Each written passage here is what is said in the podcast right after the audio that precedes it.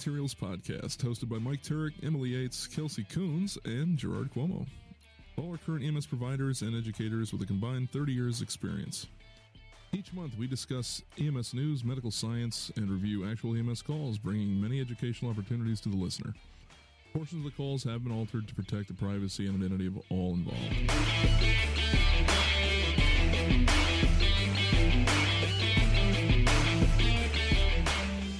Hello and welcome everyone back to the Medic Materials podcast. So I'm excited since the four of us are on the same podcast for the first time in God knows how long. Um, What? yep, we have our resident uh, Got a badass over here. in Emily. We have our our brand new baby paramagician Kelsey with us, and uh, I I don't really have to introduce you, Gerard. You just are existing in awesomeness every No, time no. you're Just here. an icon. No, no, there, there's just no words for me. That's all it is. Um, and the only intro I really have for you is the finally when you come back. Um, but uh, you only really missed one episode, so I don't feel like it's really, you know, good enough to Nah. use that right now. We'd only missed a few. Uh, Yeah, right, exactly. Wait until you miss a few, and then you know the suspense. It's like, oh man, where's Gerard? Where's the girls? You know, so it is what it is. But uh, so we finally covered our first EMS news topic uh, the last time in the uh, in the discussion episode that we had, and I think it was really funny because as I'm recording. Uh, the uh, the the new recording studio is now my office, which is downstairs on the first level of my new house. Nice. And um, yep, I don't have to be schlucked to the basement anymore. Um, and Back uh, in your hole. Back in your hole. I know, I know, right? And uh, one of the funny things was Jess and I went out to dinner a couple nights ago, and um, she's like, "Yeah," she's like, "I I heard about that call," and I was like, "What do you mean?" And I'm thinking she like listened to the podcast, and I was like. I didn't even put up the podcast yet. Like, it's not even live. Like, how'd you listen to it? She's like, You talk really loud. And I was sitting in the next room. And I was like, Oh. Ah, nice. So instead of Jess coming over and being like, "Hey, honey, can I give my input?" She just eavesdropped. Right, exactly. Uh, so, so Yep. she ended up bringing it up, and she she like went and watched the video and was reading the comments, and she was kind of taken aback, like we were, in that, like, oh my god, how do so many people agree with what this dude did? and kind of piggybacked off of what we were talking about. And it was and it was just really interesting to see another perspective uh, than just our three you know? Well, well, did you see his latest comment? Like, i didn't because they, they're not going to charge him? i didn't He actually. Oh, yeah, yeah. It's, uh, if, uh, look at EMS 1 today, and uh, you'll see he, uh, he basically, like, literally, said, fucking, oh, well, fuck around and find out, but I hope you all learn your lessons. Don't, don't spit in a fucking paramedic. oh my goodness so double down on stupid Oh, he doubled straight down on it. Like, not even no Oh. contrition. Not, you know what? I lost my cool. I need to freaking you know, use this as a learning opportunity. We can teach other people how to, you know, maintain calm and present. Nope. Came straight up. Was like, motherfucker found out, didn't he? oh my goodness well he gets a uh, bona fide for that one yeah. Hey, you know what? There's something to be said about a man that sticks, sticks, dig, you know, digs his fucking heels in, and that's it. You know? i guess so You- but if you're if you're gonna die on that hill, then you've you, you've chosen the hill you're gonna die on. i get I, yeah i guess so uh just just like Custer. Yeah, right. um, Didn't so- work out too well for him. but, Yeah, you know. exactly. Uh, but uh, but yeah, so I thought that was kind of fun. Uh, that uh, even even before the episode came out, and I hope that a lot of people, you know, have uh, really interesting conversations, uh, you know, and that becomes a a topic of discussion. And I think that's what came out of that episode. As I'm editing it, it you know, the more discussion that that we had, it it just kind of grew into this like where's this going to go from here? Where can we take it? Now, we clearly, because of you, Gerard, just found out the guy took it straight down to Beat Street. Oh, oh, he he took it to the hole, Shaquille. Right. Um, like that was a Jordan dunk. Uh, Yep. straight, straight over everyone's paint, head. straight in. Uh, but uh, you know, hopefully the the masses can instead take it in a better direction, like we kind of spoke about on the last episode.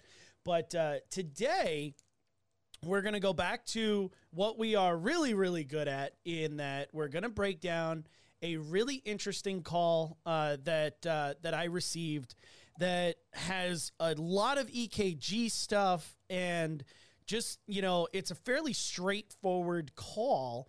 However the ekg makes this really interesting. Stuff that the mahabuchi talks about and we've kind of talked about but really never have like dove into. Uh, so i think it lends itself to some interesting conversation and i'm, I'm eager to hear your guys opinions. So i'm gonna you know chuck it over to kelsey for her rig check and then we will get started So, guys, first order of business on the ring check is once again we are pushing Patreon become a salty veteran and get access to the now twice monthly the next episode live stream with Gerard and Mike talking about life.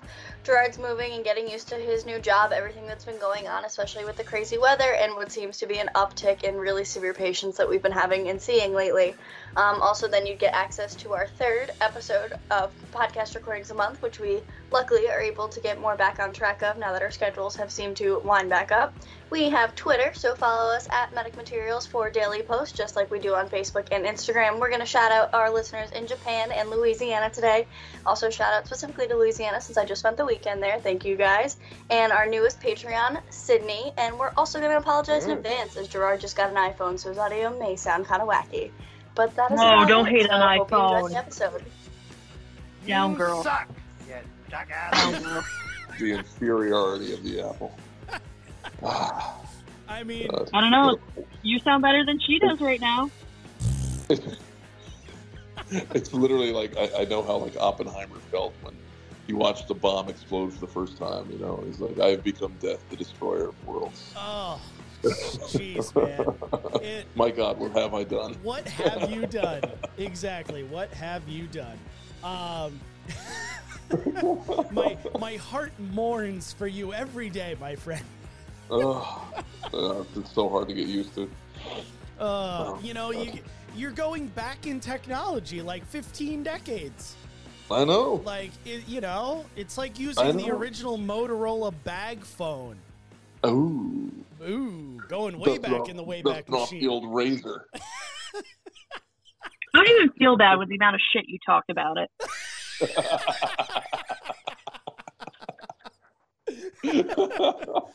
oh It's like, hey, we've got split screen multitasking. I'm like, well, I've had that for ten fucking years already, but sure. but but hold on but hold on And now look at you. hold on gerard with the picture of the food that you posted on your facebook today It does take nice, nice you pictures. You could say. you could 100% be the next you know instagram model Do- well, I mean, well, I guess there's a fetish for everything, right?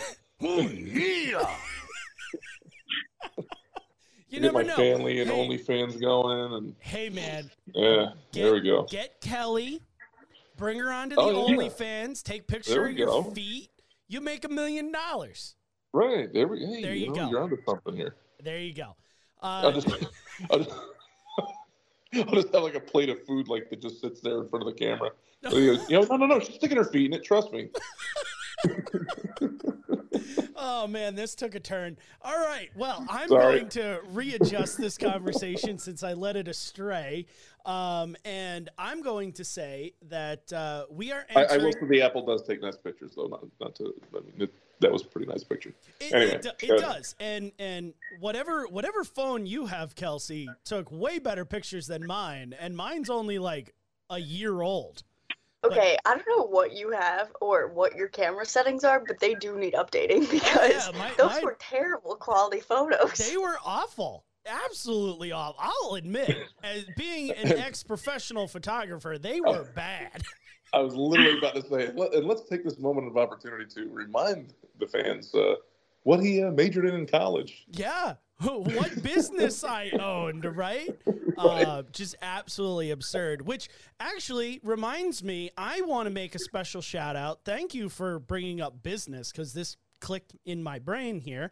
Um, I want to make a special thank you to all of the Patreons of this show.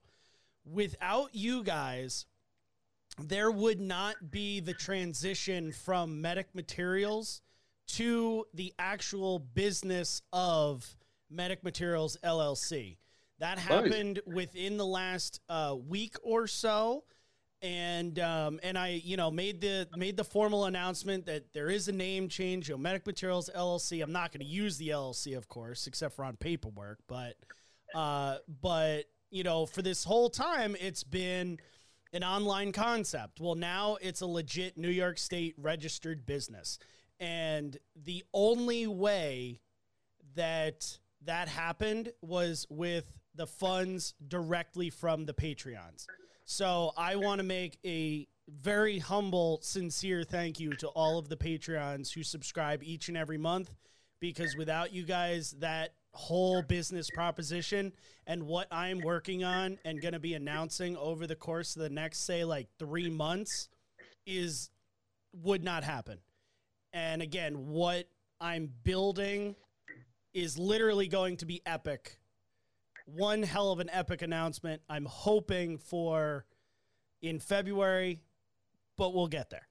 Um, so that's extremely fun. So thank you again. Is this the stuff you were talking about with Mac? Uh, yes, this is the stuff that Ah, okay. I I told you guys um, that uh, I have not released to the world yet. Um, I want to make sure that everything runs out smoothly. Um, but uh, but again, what we're currently working on in the background of this of this whole you know idea of medic materials, it, it hopefully is coming to where I've wanted it in the last two years, in the next two months. Um, so just keep with us. I know we're still like, you know, five episodes behind, but at this point, I don't care. We'll catch up eventually. Um, Yeah. so, uh, we are gonna we're gonna start talking about this uh, this call here, and we're gonna go w- into my favorite type of setting. We are going. Rustic. We are going to rustic. We are going way past Gilboa, way past the sticks into rustic, uh, where you. I can taste the chewing tobacco right now. Yep, yeah, and the banjos. Just bring them all on in at once. So you guys, uh, your system is a uh, county-wide uh, ALS fly car with uh, the BLS ambulances also being uh, county run. Okay, uh, so you have uh, BLS ambulances staffed with two EMT basics, and then you have the paramedic fly car with one single paramedic in each fly car, and um, your uh, hospitals are uh, you have a cardiac uh, like catheterization uh, and critical care center um, about an hour and 20 minutes away. Uh, and then you have a community hospital that is about 45 minutes away and you have a critical access center about 20 minutes away all right um, you guys are dispatched priority three for a elderly male with complaints of chest pain and shortness of breath. So initially, we like I try and steer clear of the very generic chest pain, shortness of breath calls unless they're really intriguing. We don't do them all that often. Mhm. At least the straightforward ones, right? Yeah. the shortness of breaths always turn into oh my god they're dead or oh my god they you know are intubated on the floor of whatever so when you guys are getting dispatched to like chest pains shortness of breaths. Is there anything that you guys are specifically thinking is causing those right off the rip? Well, yeah, I mean, chest pain, shortness of breath, right off the bat, I'm thinking it's you know, I want to keep MI, you know, at the forefront of my thought. You know, Yeah, and that's kind of where my brain goes as well is like, okay, I'm going to do this MI and I'll rule out an MI when I get there. But like Mhm. automatically it's MI until proven otherwise. At Mhm. least for them in conjunction. If it's only chest pain, I don't really go straight to MI. I'm like, okay, maybe they have like, you know, a rapid heart rate or they have an arrhythmia or something like that. Um, but both together, immediate thought for me is MI. How about you girls? So I don't know if it's like a weird superstitious thing, but like anytime I get dispatched to like chest pain, shortness of breath, and it's not a priority one or like a delta level priority, for some reason like something always just makes me extra nervous. I'm always like something isn't right here, like something's not adding up. And so like I feel like then at that point like what I'm thinking like opens up to literally everything under the sun. Ah! I accidentally muted Gerard and I can't unmute it. How do I unmute you? Ah! Gerard, unmute yourself. Press the three dots next to his name. Yeah, I did that, and and it won't let me unmute. Oh well. oh, there we go. Okay, uh, that that really scared me for a moment. Um, I was dicking You're getting all around on my jumpy and computer shit. Uh, screen. You're- You're literally getting all jumpy and shit. I'm like, I wasn't even gonna say a fucking word. Nope, nope, that was all me. Like I had, I had nothing to say. Nope. I I wasn't even doing anything. I was literally doing something else on my computer and somehow muted you. Like it wasn't even intentional. Well, I- I Um, think, I think we'll be okay. yeah, this is this is why we just need to figure out how to get back in the same room. Hey Gerard, move back. Uh Hey, everybody, move pressure. down here. It's warm. there's Oh. no snow. What a what a boring life there is. Oh no, you go out Nope. west. There's plenty of snow. You'd Yeah, all right. yeah, yeah. F- Seven hours, you know, west of you. That's okay. It's it, it's better than freaking you know 15 hours or whatever the fuck it takes to get here. Yep. What is it? Like twelve, something like that? Yeah, it's like 11 hours, 12 hours, something like that. Yeah. Um, so so I I agree with all of your guys' thoughts here, and um, this paramedic, you know, literally uh, hears the dispatch information go out and is like, crap, like they're thinking, am I right off the rip, right? And especially where this occurs, being that it's rustic, there is a particular culture of that area to where people don't typically call EMS unless they're dead. So that's kind of a, you know, in the back of this paramedic's mind as we go through this call. So eventually, uh, the paramedic arrives on scene first. Uh, the BLS ambulance is still en route. And um, when they arrive, they, you know, of course, everything is, uh, you know, like way back in the sticks. So there's like an 8,000 foot driveway. They drive up the, the really, you know, shady driveway. And they finally get to this house, get out of their fly car, and they hear screaming, like male screaming coming from the house. And they grab their first in bag. Like in pain screaming or like somebody help screaming. all, so it was it, like I asked the exact same question to this provider, and the best thing that they said was they just heard like screaming. It was nondescript. It like ah type screaming, and then it would pause for a little bit, and then it was like ah coming from the house. There was no like, oh my god, my you know my chest hurts or my leg hurts or stop killing me. There was nothing like that. So, paramedic uh, grabs the uh, the ALS drug bag uh, and their cardiac monitor and walks up to the house. Now, I'm going to pause here. Now, would you guys thinking scene safety? Would you guys enter? I was just gonna say that. Yeah. So, what are your kind of thoughts with the screaming? Like, does that is that a red flag, or is that like okay? Let me go investigate. Yeah, I might actually want Uh, talk yeah, to, that's uh, that's a red flag for me. I might call dispatch and say, hey, you know, what, what's going on? Can you get them back on the phone before we go in? You know. Yeah, I think that's you know, I I think that's smart, right? That whole scene safety aspect of it, they literally could be killing people in there, and they're walking into it. Who knows? Right. I have chest pain and shortness of breath because there's a knife in me. Uh, exactly. Right. We don't know. It, it and this provider didn't really do much of that. Like, didn't go back and you know call for police or call dispatch or do anything like that. Uh, what they ended up doing was walking up. And alongside the side of the house where the door is, there was like giant picture windows. So they were able to actually see inside and see their patient sitting in the living room, screaming. Oh, so at this point, they felt like it was safe enough to enter. There was no like stabby McStab stab or anything going on like that that they could see.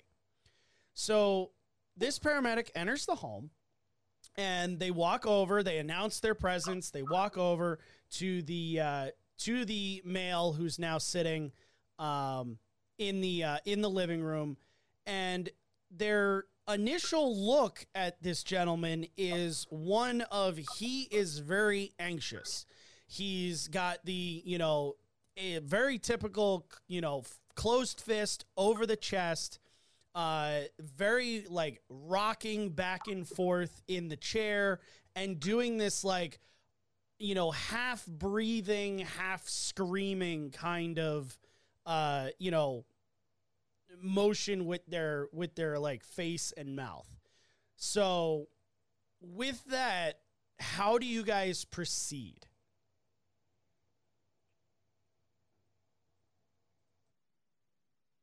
And we're all You're we're looking, looking at, at you. Emily. No, we're all looking at Emily. We know it. Exactly. Yeah. Not me. Don't worry, guys. I'll get that manual blood pressure. Be the best one you you ever go. get. Oh, there you go. hey, I'm not I'm not against the manual blood pressure in this type of situation. I'll it. I mean, You in all seriousness, though, like if if that's what you're seeing, like you're gonna move quickly. So, I yeah, I think you know, Gerard, you always talk about anxiety chain, breaking that anxiety chain, and when people are legit in crisis, Yeah. that's the way they're going to present. Yeah. And and this this guy seems like he's already presenting in that crisis type of situation. Yeah, and so I mean, one of the things I probably would have done differently going in is, uh, yeah, first in bag monitor. I probably would have brought my ALS shit too. Um, this this this paramedic did. Their first in bag is is attached to their oh, ALS okay, bag. gotcha. So you know the the only thing that they don't have is an oxygen tank. That's the only thing that they do not bring inside uh, with them. Well, I mean, yeah, I mean, this is where, you know, get a quick, I mean, like really quick, good assessment in and and start treating it as to, to calm this dude the fuck down. Right.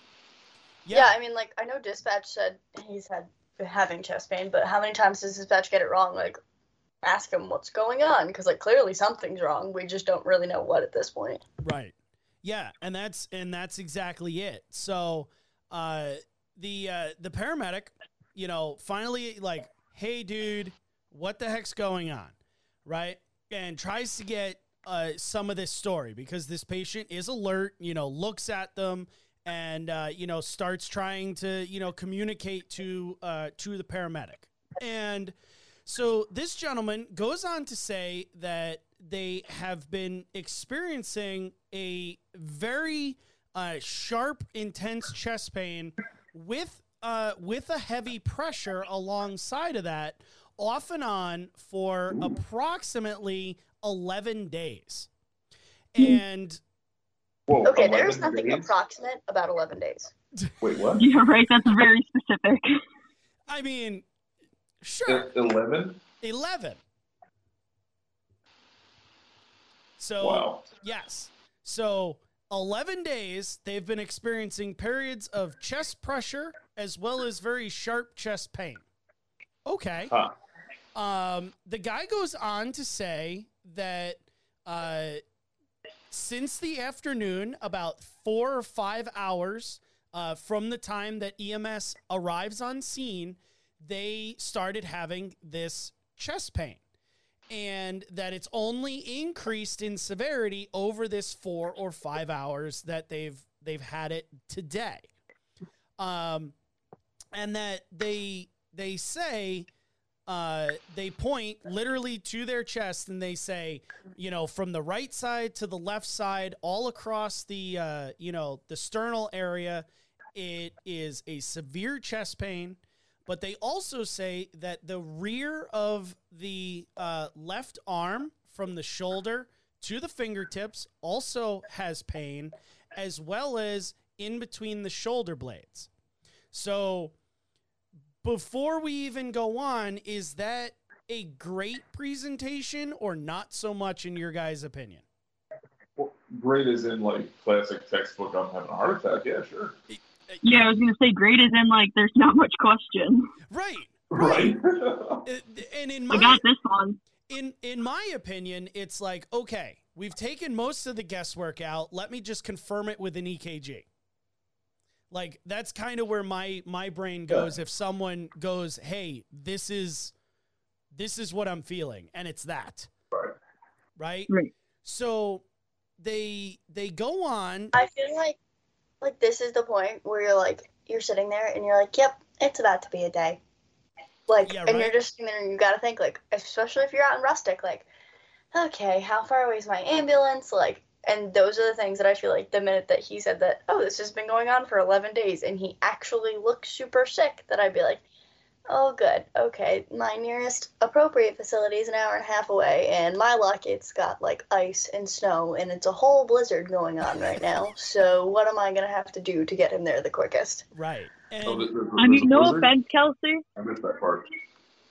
what was that? Uh, Gerard, I didn't hear that. No, I said I did, uh, there was a blizzard. I missed that part. No, no, no, no, no. She was just saying in her luck there would be a Oh. blizzard. There's the clear Gotcha. weather, clear weather. Oh, Um, I mean, think weather, about the luck of the give me clear patient. weather, You know what I'm doing. Get to the chopper! yeah, that's right. um no i i would 100% agree i think in this in this situation it, you know especially understanding i mean i work in a rural district you know and there are people that are the old farmers that are you know like you are when they call you you're like oh my god they're dead like they're missing an arm or They have already shaken hands with the Grim Reaper. Right. They're literally on death's door, and I'm like, I'm going to be doing CPR intubation. That's all I'm going to do because they wouldn't have called me unless they're dead. Right. Like they got fences to do, they got, you know, animals to feed, they got hay to do. Like they got shit that's more important than living. And now all of a sudden they're calling me? Like, no. I feel like, you know, this is that kind of culture, you know, and like, it, it just seems like the more rustic you get, that seems to be the kind of culture that you get all over the place. So uh, I can say this because the next uh, piece of information this paramedic gets is that this gentleman spent the last three days cutting, stacking, and getting firewood ready for the winter at 75 years old. So amazing for him do when you have chest pain? like amazing for this guy, right? But kind of falls into that old farmer mentality of like, hey, there's shit to get done. Like, I don't care if I'm 75, age is just a number. I'm going to go and do it. So now this gentleman kind of is like, yeah, I might have overdone myself because, again, now I'm having this excruciating pain. So the paramedic goes on to, you know, start getting the cardiac monitor out, turn it on, get leads out and everything like that to start getting a 3 and a 12 lead. And while they're, uh, you know, trying to undo all the wires and stuff, they start going like, "Hey, what is your like medical history? What is, you know, all of like do you have cardiac problems? Do you have any of these types of, you know, issues that might point me in a direction of, yeah, uh they definitely have, you know, a cardiac con- you know, complaint." And uh this uh, this gentleman goes on to say that they have hyperlipidemia, so high cholesterol. Uh, they have hypertension. They're diabetic, and they have uh, they are under the care of a cardiologist.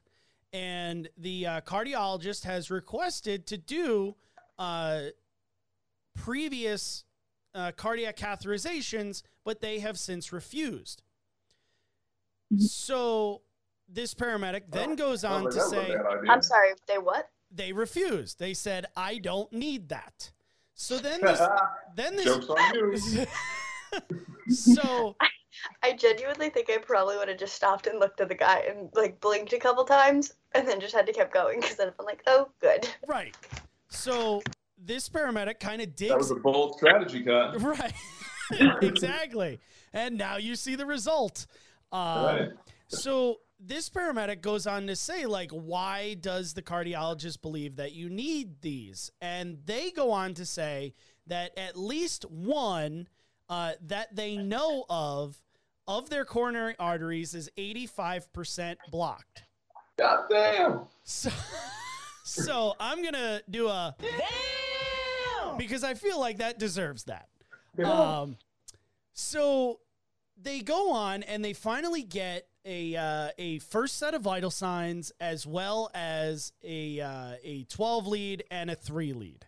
So the initial set of vital signs that come out of the auto cuff because they didn't grab a manual uh, is a blood pressure of 151 over 71, a uh, heart rate of 78, and an SpO2 of 100% on room air. Uh, they go on to do a um, uh, a three lead, which comes out as what this paramedic says is a sinus arrhythmia. Uh, and then they go on to do a 12 lead, which spits out a left bundle branch block uh, in the, you know, 75 to 80 uh, beats per minute range. Now, I was able to get my hands on the uh, the 12 leads from this call. Thank you to this paramedic. They're awesome. Um, and I sent it to you guys so that you guys could actually see it and kind of tell me what your guys' thoughts are on this initial 12 lead. So the floor is yours. Because there's definitely a left bundle. 100% there is a left bundle. Um but do you guys see anything else that is concerning or worrisome or anything like that?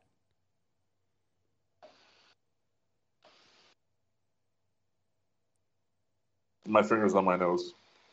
That That means it's uh it's it's paramedic Kelsey's turn to do Oh, some uh, there. Now EKG talking. interpretation. Now we're talking. She's like, "Don't look at me, fool. I'm not unmuting myself." I, I was trying to unmute myself and it wasn't working. I'm also pulling up the photo because I'm slow. this damn mute button is going to be our death tonight, apparently. I know. So this definitely would have been one of those ones that I, I would have like ripped off and I probably would have just sighed. Like initial look, just been like okay. Um so this is where you need Sgarbossa's and I don't actually have that memorized, so I'd have to pull out the fancy little chart that I have and do it off the fancy little chart that I have because I can't remember that for the life of me. So, Somebody should have called somebody. uh, you know, gonna, huh? is Somebody should have called somebody. he's yeah, he's saying, uh, make sure that we're uh, you know contacting the Mahabuchi to be Oh like, yeah, call Butch. hey, Okay, if I'm in Rustic, I doubt Butch is gonna. I'm gonna be able to get a phone signal to Butch. I mean, that is that's that's probably true. Um, So and the best thing I could do was pull out my little cheat sheet chart that I have to go off that. Yeah, and you know, so for those that don't know what Sgarbossa is, uh, it is a criteria that was uh, developed, you know, like in the 90s. I think it was 94, 95, somewhere around there. And the whole purpose was to help diagnose ST elevation MI or STEMIs in a left bundle branch block or a ventricular like pacemaker rhythm. And why this is so difficult is that everything in a left bundle branch is wide, everything is wonky, so your ST elevations are present just because of the left bundle branch block, right? In a ventricular paced rhythm, everything is wide and everything is wonky. There's depressions and there's elevations. So they needed something that would say, okay, I'm looking at something underneath this left bundle branch block or this ventricular paced rhythm, and I'm seeing ST elevations. So with that, um, your Sgarbossa criteria is threefold. There's uh, you're looking at concordant ST elevation of greater than one millimeter. All right, in more than one lead. You're looking for concordant ST depression of more than one millimeter in more than one lead of V3 or V1 through V3. And then you're looking for excessive discordant ST elevation in more than one lead anywhere with one millimeter more of ST elevation. All right. So it's kind of confusing and it works great with pictures. I keep a picture of Sgarbossa on my phone. Like I snapshot it so I can go into my, you know, pictures and be like, boom, Sgarbossa. Right? That's how I usually do it because this is so damn hard to remember. I just don't. Um so with that, um, when you're looking at this, and again, you're looking at a crazy EKG here. But when you actually look at it and apply Sgarbossa, you can say that there is elevation in V2 as well as lead 3. However, you also have to say that there is significant depressions in the lateral leads as well as the septal and anterior leads. So there's a lot going on here, right? And Yeah. what if you guys, you know, look at this and figure it out, what is your next step?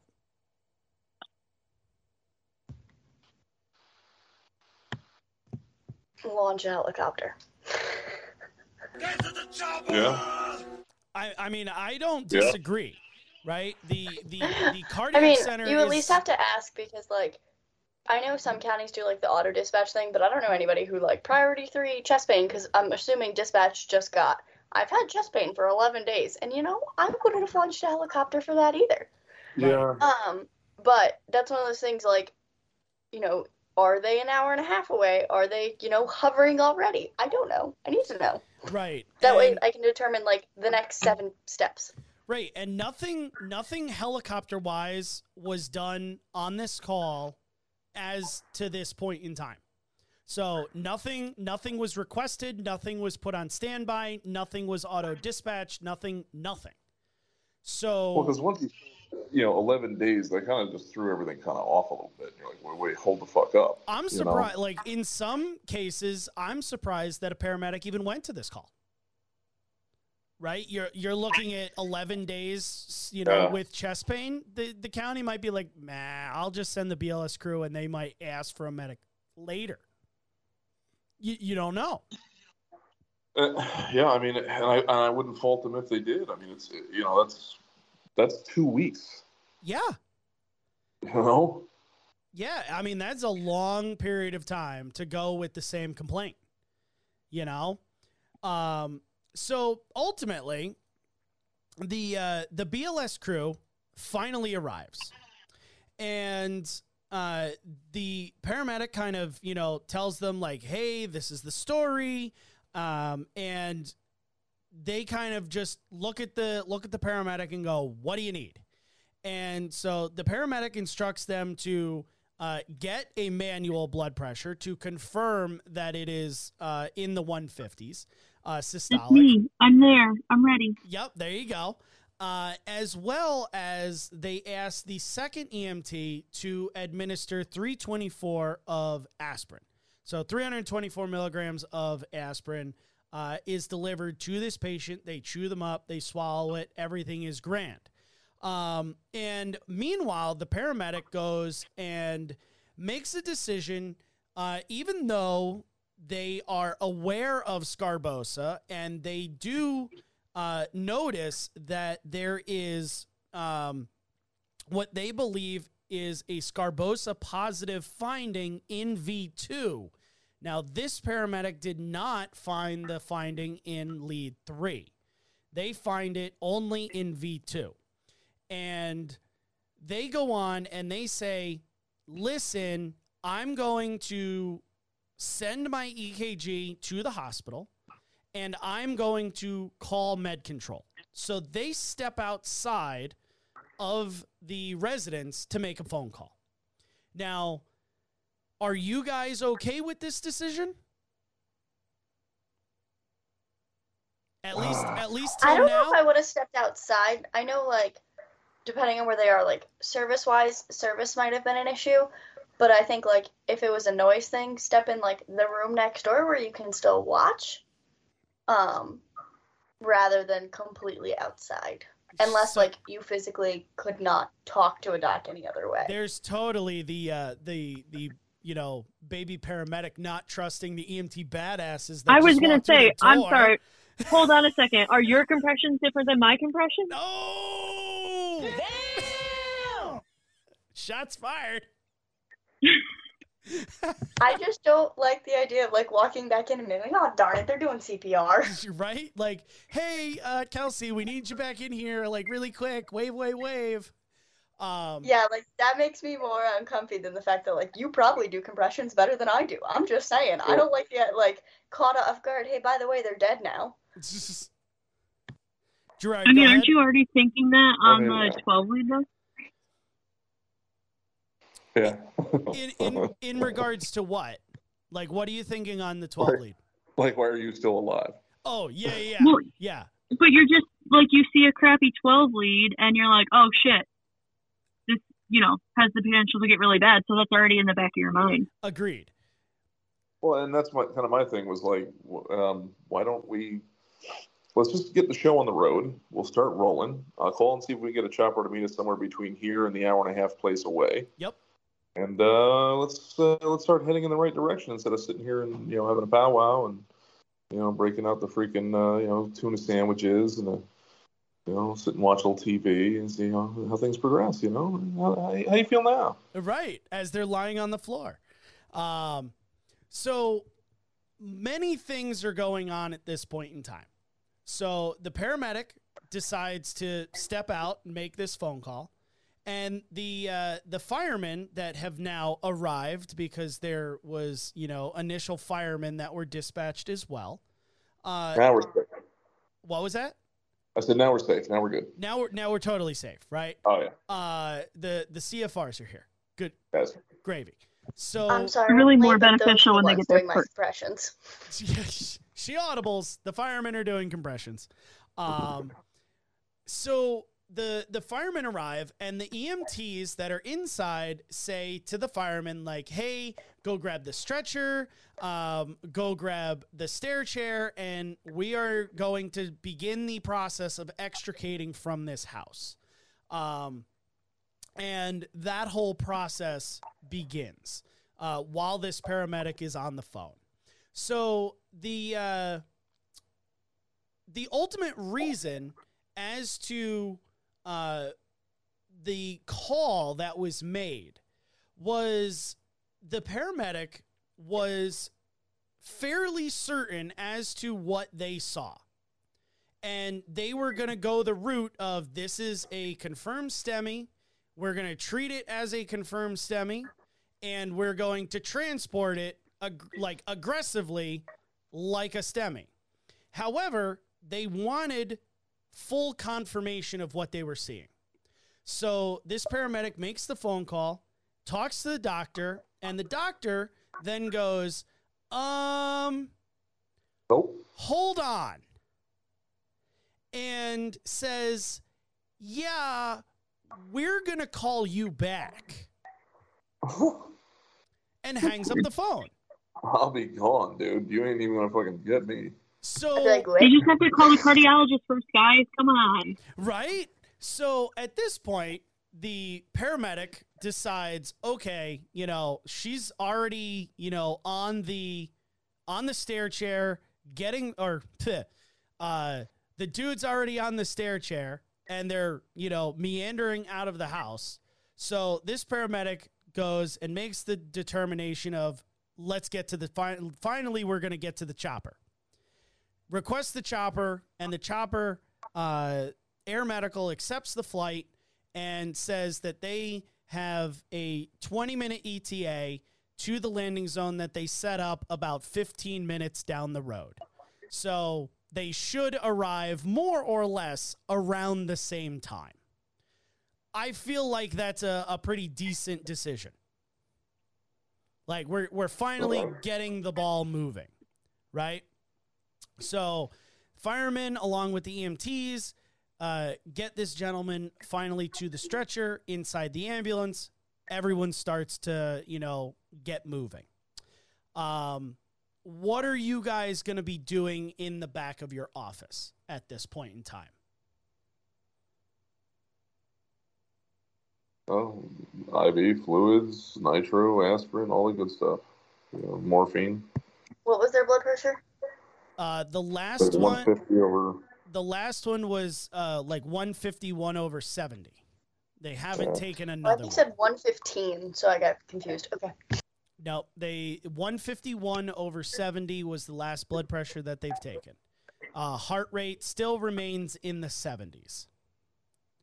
So, with the with what I'm seeing on the uh on the actual EKG that I was sent, looking, you know, being able to Monday morning quarterback it, I'm seeing some inferior involvement. So I don't know if I would have done nitro right off the rip. Maybe do maybe do a right sided, then do it. Um, I, I think that's all provider preference, to be honest. You know, most of the time, some people will, some people won't. There's no protocol that says you can't. You know, ACLS Yeah, doesn't their, say that their you can't pressure can maintain it, so until it can't. I don't disagree with it. Yeah, but You know, you've got access. Like, I don't disagree. Yeah. I think that would have been one of those decisions that you base off like, you know, does this gentleman have pipes and you know you can get two 16s if you wanted to, right? or are you going to be hoping you can get a 24 in his pinky? Right. You know, you, we love those those 24s in the in the pinky, especially on hypothermic patients. They're great. Um, so uh, as as this you know paramedic starts riding down the road towards this LZ, another blood pressure's taken. Uh, this one is uh, comes back as um, 158 over 87. Uh, heart rate is still a, in the 70s on the monitor via the you know the the three lead or four lead whatever you want to call it still is what they're considering a sinus arrhythmia uh, respiratory rate is unlabored in the 20s um, and they're satting at 99% on no oxygen so room air at this point in time. Uh, the paramedic does go ahead and uh, puts in an 18 in the uh, in the right AC, um, and hangs uh, you know a thousand bag of normal saline, and goes ahead and puts it like half wide open. I'm gonna pause for just one second. Is Tammy watching TV, Gerard? Because I can hear. No, man. No, man, I'm in the room all by myself. That's so weird. Maybe it's me that I'm hearing a feedback loop or something. Oh. Um, that's weird. Um, so yeah, so uh, thousand bag normal saline is uh, is hung, uh, and they you know place it at about half wide open, like I said. Uh, at this point in time, they uh, they do go ahead and administer uh, 0.4 milligrams of nitroglycerin via uh, under the tongue sublingual spray. Um, and then they get a Okay, I, I do have to interrupt for a second, a little bit off topic. I had nitroglycerin administered during a test I had today, and that shit is weird. so sorry to all of our patients who get it. so, Mm. Head so- hold on let let's let's pause there because we've never been able to discuss this. What what was weird about it? So like your head, like your feet feel heavy and your head feels light, and your entire body just gets like really, really warm. hmm Weird. So, that like, is weird. I went. They were like, "Oh, how are you feeling?" I was like, "I'm feeling really hot. Like I'm really sweaty right now." And like you start getting like that lightheaded, like airy feeling, but like your feet feel really heavy still. Huh. And I was just really, really warm.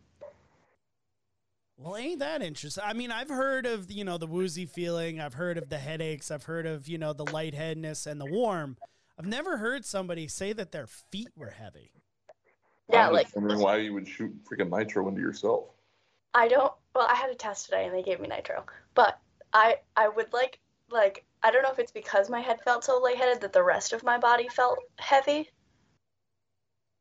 But it was just a little weird. Huh. Interesting. And I was thinking to myself, huh, and I spray multiple sprays of these to people who have chest pain. They must be Yeah, you going for a trip at that point, Yeah, you dumb jerk. I mean, we all do it. dumb. right? Um, So how did There- so how did this uh this thing continue? Oh, I moving right along. like we're all a little salty. I'm trying to get you back on track because you're you're going off on a tangent. I, I thought it was a good tangent. Usually, Anywho, usually it's like us going off on tangents, talking about you know zippers and fucking wet bandages and shit, and, and you're like trying to hurt us back in, and, I, and he's okay. like, I feel like my tangent was way more relevant than any of the two of yous. and I I 100% agree with no, that. it- it And was like I, it's like I've never okay. I've never heard Gerard try and wrangle the cats. It sounded aggressive and weird. Wrangling the cats is my job. so so uh so uh the 0.4 milligrams of nitro uh is administered and uh and then this paramedic gets the phone call back from uh from the you know the ER the cardiac center that they had called um and the uh the cardiologist is now on the phone with uh with this paramedic. And the cardiologist says like hey how are they doing? What's going on? This medic updates them and just says yep this is what i'm doing. This you know this is the way they're presenting. They're still alert and oriented they're you know complaining of 5 on 10 pain right now they still have the pressure in their chest uh, but no real crazy changes from when we called uh, earlier. So this cardiologist says uh, there is 100% Sgarbossa criteria met, uh, and they actually say that there is uh, elevations in three, V2, and V3, and they are uh, also concerned of all of the, the significant you know depressions in the lateral leads, and they more or less just say yep, they're confirming it is a STEMI, you know, in these significant places and that get them to the cath lab. Um, whereas this paramedic then just says, yep, uh, we've already ran with that. They're getting a helicopter ride and they should be with, you know, with you guys in the next 45 minutes or so. And they hang up, everything keeps going. So the uh, the next um, let's see here. The next uh, uh, EKG uh, spits out and uh, shows what you guys what you guys see. So uh, the second picture that I sent to you guys, that is what uh, what you see, and ultimately you see um, you know depressions in the lateral leads. You see depressions in V two. You also see um, some elevations uh, utilizing Sgarbossa in uh, V or not V, but in lead three, uh, as well as AVF. And then um, with Sgarbossa, you also see V2 and V3 be Sgarbossa positive. So there's elevations underneath that left bundle branch block as well uh, in those leads. So you're looking at a inferior wall along with some, you know, anterior septal wall uh, infarct with, I would say, with all of the depressions that I'm looking at, you know, the lateral wall is about to go as well. I mean, these, Well, yeah, it's been some 11 these- days. Yeah, some of these are are five, six millimeters deep. These depressions, they're they're big, right? Um, so no real crazy changes. Just you know some some increases in certain leads that we already knew about. Uh, so this paramedic goes and uh, takes another set of vitals uh, which uh, come back as a blood pressure, no real change of 153 uh, over 81. Uh, heart rate still at sinus arrhythmia at 72. The uh, the EMT goes ahead and places oxygen at two liters um, because the uh, SpO2 had started to dip to the you know mid to low 90s, around like 92, 93. So that comes back up to uh, the high 90s with the two liters of uh, of oxygen. Uh, and they they were the patient starts to show some signs of you know fatigue and uh, you know just some more slight shortness of breath. Nothing real crazy. They're not you know breathing in broken sentences or anything like that. So this paramedic administers another um, dose of uh, of nitroglycerin, and then they also Oh, uh, yes. With the increase in shortness of breath, were lung sounds ever re-listened to? Uh, no. So lung sounds initially, which I never gave to you guys because I'm a dingbat, uh, were clear and equal, but no no repeat lung sounds were ever given to me. So I don't know whether or not they were listened to or not. I would hope that there's no changes, uh, but nothing was ever given to me. So, has anything been done for the pain? Uh, so That's what I was just gonna say. So I'm getting there. You guys are always one sentence ahead of when I'm literally going to say it. Um, so this paramedic goes ahead and gives uh, 50 mics of fentanyl IV for uh, just to ease the pain as well as kind of chill the dude out because again there's still that like anxiety chain not anymore the screaming but you could still tell that there is you know some some anxiety about the situation So Um, uh, here's another one where I'm like, it's like, why are I don't know? It just seems like I don't know. It, it seems like people are very I don't know if scared is the right word to use, but like nobody ever wants to touch the fucking morphine. Yet morphine would be freaking perfect for this guy. Mhm. i don't dis- Especially i with don't transport, disagree especially with the transport time and everything else. It's like, why am I giving him 50 mics of fentanyl when I'm gonna have to give him another 50 in freaking 10 minutes? I can just give him five of morphine. See where we go from there. agreed you know and not and here's the other thing when we're talking morphine like we use morphine a lot right but not everyone carries it. That that's the other thing. A lot of agencies are now going away from morphine. So there's agencies out there that don't even carry it. Like they don't even have it as an option. It's fentanyl. You know in our system you know we have morphine fentanyl ketamine to choose from. You know Um, I don't know. I don't know the the rationale behind picking one over the other. You know, Uh, it seems like uh, the people I've been in contact with lately and stuff. It's like, you know, even the past few years, you can see it's like, you know, fentanyl this, fentanyl that, fentanyl, fentanyl, fentanyl. I've had, you know, someone that you know, or I, I arrived on scene to take a patient from them, and you know, femur, midshaft femur fracture. Oh, I gave him fentanyl. Well, why the fuck didn't you just give him fucking morphine? You know, Jesus Christ. yeah, and and honestly, like you know, I I'm very uh, specific in when I give one over the other.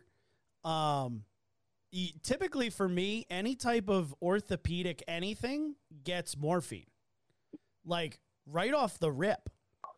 You know, it just works better in orthopedics. You know, um, and then a lot of other things get fentanyl. Like if you're just complaining of, you know, back pain or something like that, yeah, I'm probably going to give you fentanyl.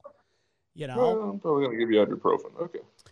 well, I mean, I don't have that ability, Mister. I work in a better system now. Um, I wish that I could just be like, "Here's some ibuprofen. Call me tomorrow." I don't have that luxury.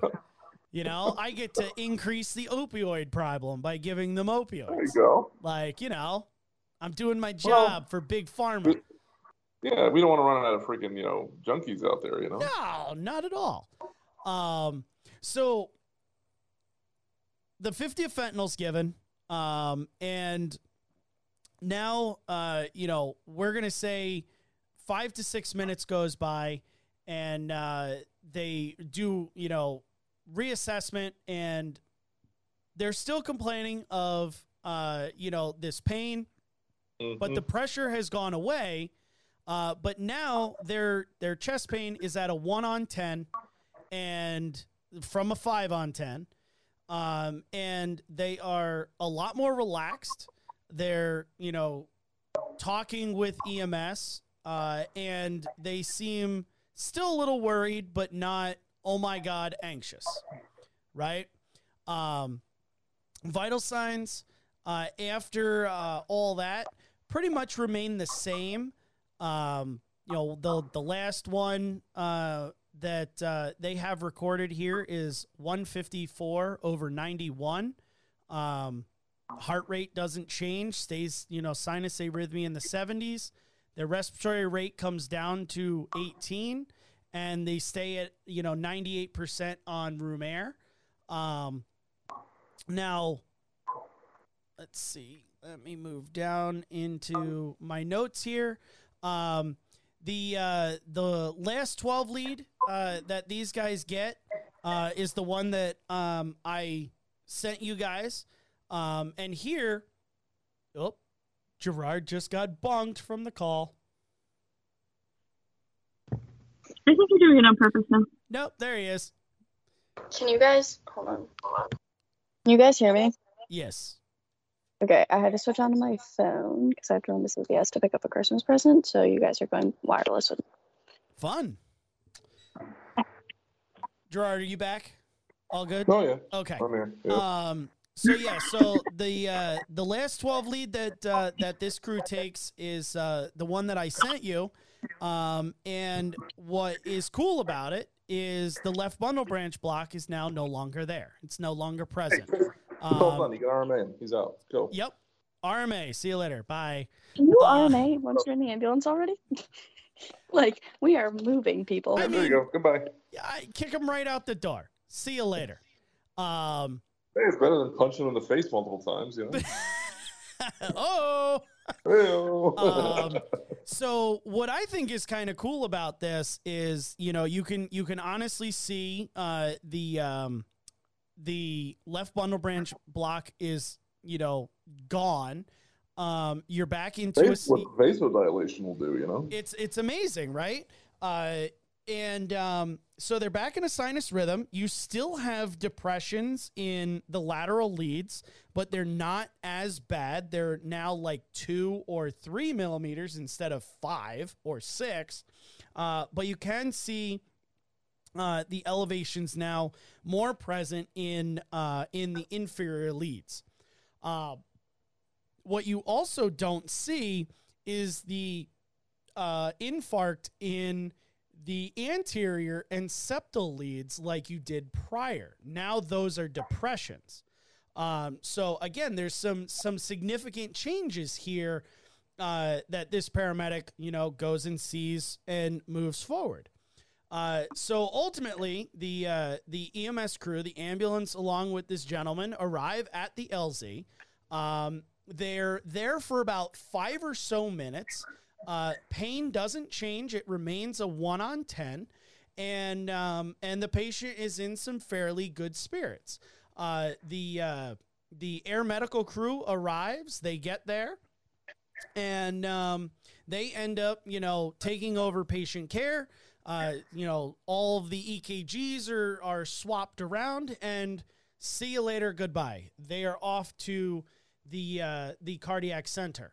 Um, now, the one great thing that I have is an update. I don't have any type of update from the care that this guy received once on the helicopter. Uh, but they did arrive at the helicopter. He never lost pulses or anything like that, which is awesome. Always a good thing. Uh, but uh, they ended up cathing this guy. Wait, wait, wait, wait, wait. Let me guess. Yes. UTI. Ah, they cathed his UTI. That'd be weird. Eh, That- why be- not? uh, just you know, make a bigger hole for a bigger UTI next time.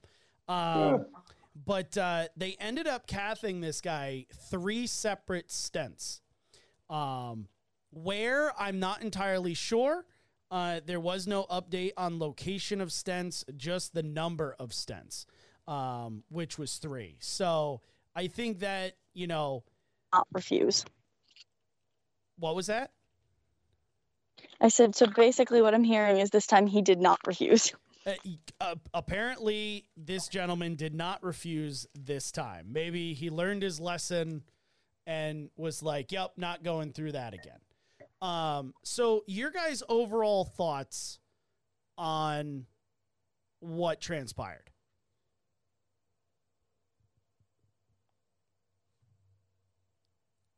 Everyone's Fingers look, on my nose. everyone's not looking at was gonna say- Gerard. Don't all jump at once. All right, I'm gonna call on Emily. So, I guess my question to you guys would be like, say you have no cell service and you're like, man, I think it's Sgarbossa, but I don't really know. Would your treatment have changed? nope. No, So this, so my point to this is, do not get stuck up on oh. Sgarbossa because you just need to treat your patient. Like I'm going through this whole thing and I'm thinking like, oh man, okay, we're gonna call the doc. Like I'm all for that. Send it, send it to the doc. Send it to the professionals. They can pull up an old. They can do this. They can call cardiology. But like, I'm not gonna wait to treat for that. I'm still gonna treat treat this man's chest pain. Yeah. and, and I don't disagree. Um, I and keep I don't- accidentally muting myself when I'm trying to talk. That see, that's what happens when you drive to the store during a podcast. Maybe uh, you should get an Apple I was, product. I was gonna say that like our ACS protocols and our STEMI protocols are pretty much one and the same, just shy of the fact that like Yeah. we don't provide a STEMI alert if there's no elevations. Well, and that's it. So I don't really think anything drastically changed with the treatment plan. I think that was the treatment plan. You know, even before the phone call was made, that was the treatment plan. You know, may I don't know what would have happened. You know, if anything had changed, um, but I don't. I don't think that you know, there wasn't any signs to show that they were going to withhold any of that. But I agree for like I've been in the situations where, you know, you're hemming and hawing over things that you just go and do It doesn't matter. right? Right, It it doesn't matter. doesn't matter. So again, you know, ACS is ACS anywhere, right? And you're going to treat it with ACLS. So just go about it, right? And even if you couldn't transport this, like you guys say, you're going to treat it as a STEMI anyway, right? Based off of based off of um you know, patient presentation. You're not necessarily going to wait for oh man, you know, it says that there's a STEMI. Like, you know, the the idiot box on the monitor spits out, you know, lateral wall STEMI. You're not going to wait for that. You You're know, going to go, If it looks like a duck and walks like a duck, I've uh, called STEMI alerts where my patient technically only had maybe, you know, a little bit of elevations here and there, maybe some depressions, but nothing that met actual STEMI criteria. But they looked like shit and they were howling in pain. So, you know Right. what? I'm calling it. And if you want to tell me I was wrong to do it later, uh, whatever. Fuck you. I don't care. yeah, You and know, I could pay. yeah. I mean, the worst thing that happens is they look at you and go, uh, "They're not having a STEMI." right. Okay, and, well. and even then, You you've tell me what they're having. But even then, you're still ahead of the eight ball, which I Right. think this whole like we always say, get ahead of the eight ball, right? Right. And I think that is the you know I think that's the the thing to take away from this is is don't let some uncertainty get in the way of what's obvious and move forward with it. Right. You know, because at your patient. Right. Be you know, and this is one of those like don't treat the monitor, treat your patients kind Exactly. of scenarios. You know, where you you go and you're like, okay, hey, you know, this is um you know, this is what transpires and you don't want to get hung up and miss what you actually should be doing. Like it would be it would be a Yeah, tragedy if they got so hung up on like okay we're we we need the doc to make this call and if the docs don't call me back i'm not doing anything. That would be atrocious. At least they still went and did stuff but we all know I mean, people that wouldn't Well, I mean, think- if you look at your patient and the thought in your head goes, hmm, I might end up doing CPR on this guy sooner or later, you should probably call the fucking STEMI alert without any freaking 12 leads or anything else. Just fucking, just, just treat him, you know, give him, give him, give him what you got to give him. right That's why EMT basics have a protocol for here, here's some fucking aspirin. Oh, you're on nitro, here, have some nitro and let's go.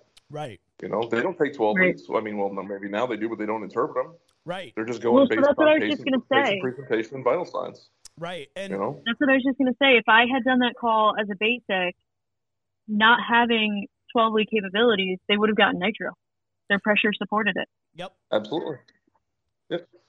Yeah, and one of the things that I remember too, going back in, you know, throughout my EMS career, is I remember one very particular call that I just happened to do with your husband, Emily, um, in that we went to a call that we were both, you know, EMT basics, no online, you know, no monitor capability.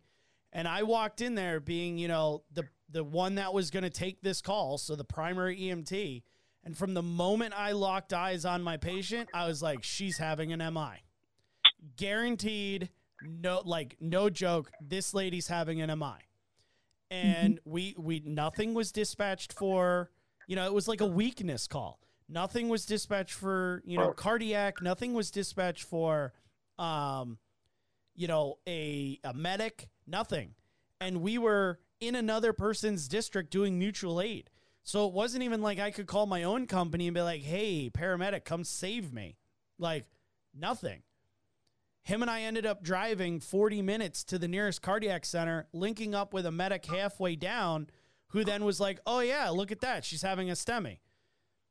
again, it, it's kind of you know like like you say, you don't need the monitor to to be like, yeah, that that looks and smells like a STEMI. Yeah.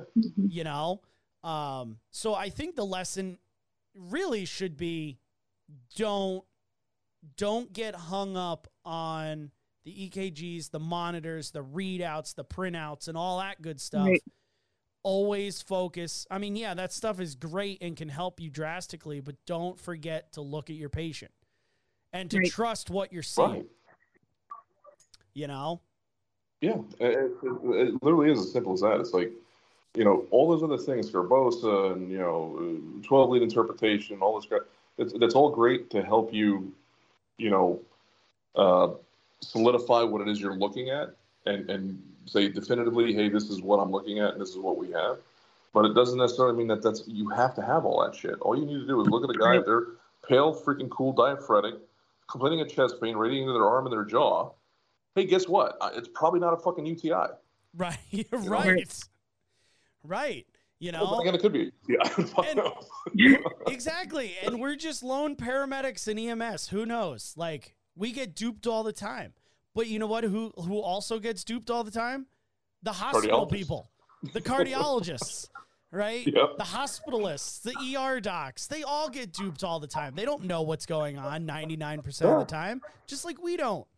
You know, and and I and I agree. I think a lot of this is really great information to know you know but at the same time a lot of it is just filler knowledge like Yeah.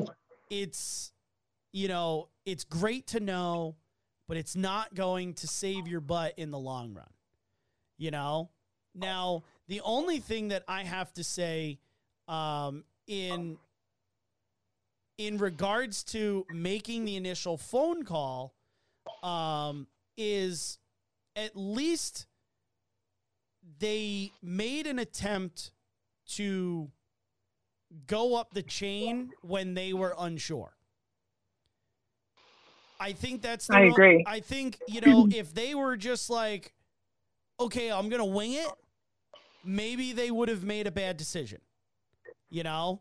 Um, so I think the other takeaway from this is when you are very unsure of what to do, you do have somebody there to run ideas by. You know, if you are literally by yourself, if you're the lone paramedic on the scene or the lone EMT on the scene and you're above your head and you know it, reach out. You know. I, I think that is a good lesson to also, you know, get from from this from this particular call. You know, don't like the whole fake it till you make it is a really funny thing that we all say, but sometimes it can get you into really some hot water. So maybe you don't fake it and you're like, yeah, I honestly don't know what I'm doing right now and call for help. Because no one no one's going to yell at you because you asked for help. They're, Well, they gonna- will, but nobody gives a fuck. yeah, but I don't even know if they would. Like, I know I wouldn't, you know, but I What? certainly am going to yell at you if you try and fake it and then off somebody. You have never heard. We all worked at a place that they used to harass you for calling a doc. Oh, you don't need to do that. That's in your protocols. Okay, well, if I have a question or I'm just not fucking sure, I'm still gonna call a doc. That's when you look at The the other day, I had like a five minute conversation with a doc that I really didn't need to make, and I just did it anyways because I was like, I'm gonna talk to them about this because I feel like they should know. Yeah, and you know, like that's that's what's awesome about having that assistance and that option. I think you know, I mean, uh, it- it that's is what an they're there for. in our toolbox.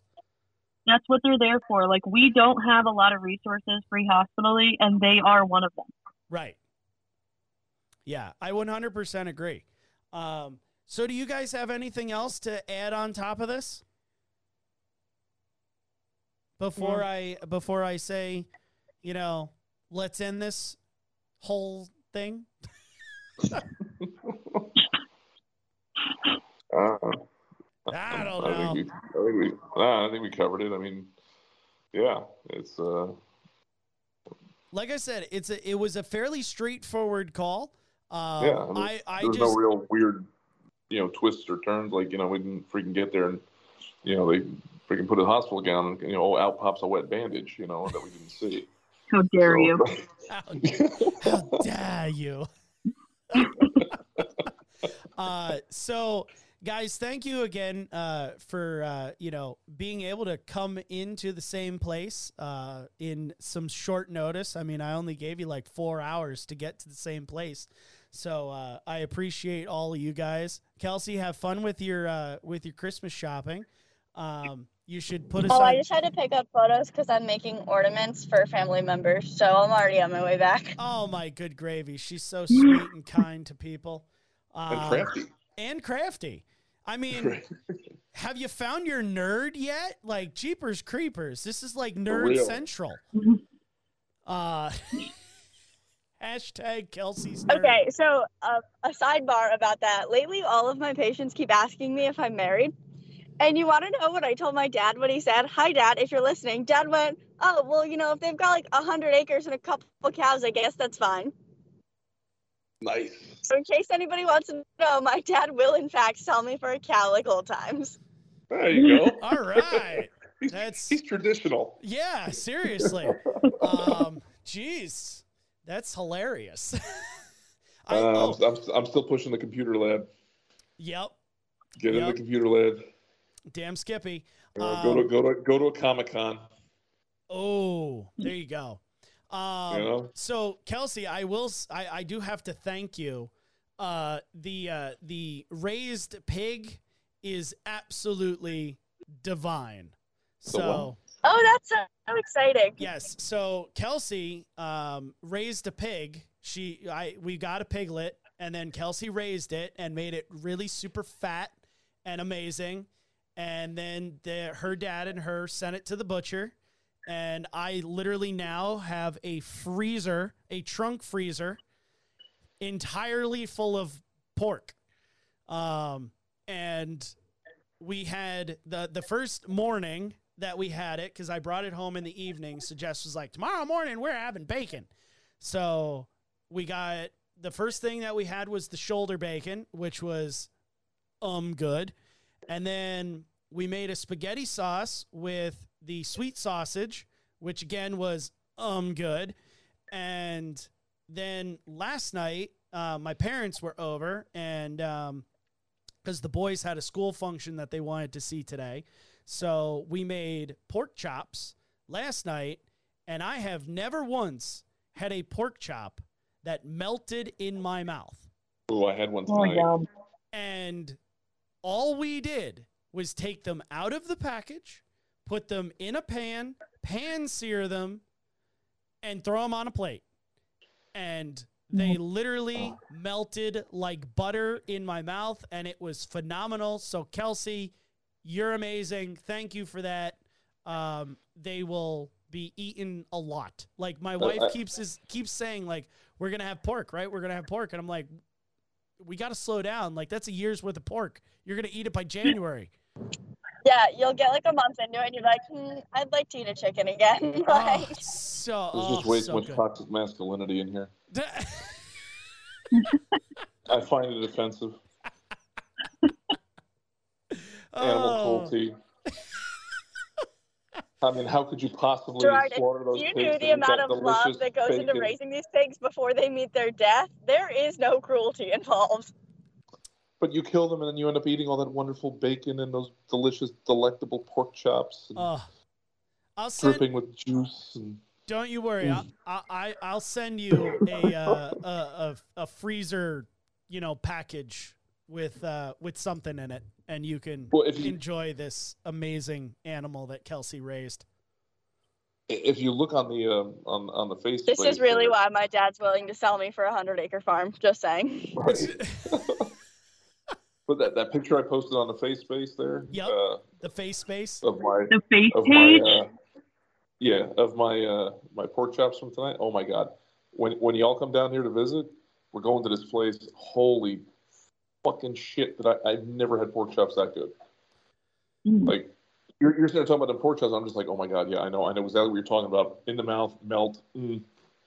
Mm-mm, good. Oh, they, Mm. they are so good, so good. I Uh, was I I, was full after the first one, but I was like, it, that that second one ain't never going to be as good as it is right now. So Nope. we're undoing the belt. Yep, you got it. You got to just shove it down. It's Yeah. it's going in. Yep. I mean, heck. So they got they gave us like I don't know a ten or you know twelve pound spiral ham as one of the cuts. Right. Mm. This thing is massive and it's smoked I mean, boo, masculinity, boo. and it's it's just it's like perfect. And Jess, we're unloading the freezer or we're unloading all the all the, you know, boxes and and coolers that this stuff came in. And we're putting it in the trunk freezer. And we get to this giant spiral ham and Jess is like, "Oh my god, look at this freaking amazing ham." And she's like the next words out of her mouth were, "We can have it for like Christmas dinner." And I'm like, You want me to share this 12 pound beautiful ham with my family? No. We're that's that's our ham. I'm not sharing that. And she's like, We are gonna eat this. And I'm like, No. like Hell no. never. Watch me. They're getting, they're getting Smithfield. That's it. Yep. Uh, so now we're having the spiral ham for Christmas dinner. So, because her and I will never ever actually eat it together. You know, that is probably the most magical thing ever because now I'm just bringing joy to you and all of your family. So that makes my heart happy. Yay! Oh, yeah. So, with that, uh, thank you everyone for joining us. Uh, make sure to Yay, sign up. carni- carnivores! Yay! You know, the the PETA does not have a safe space here, and we I think we've made that abundantly clear.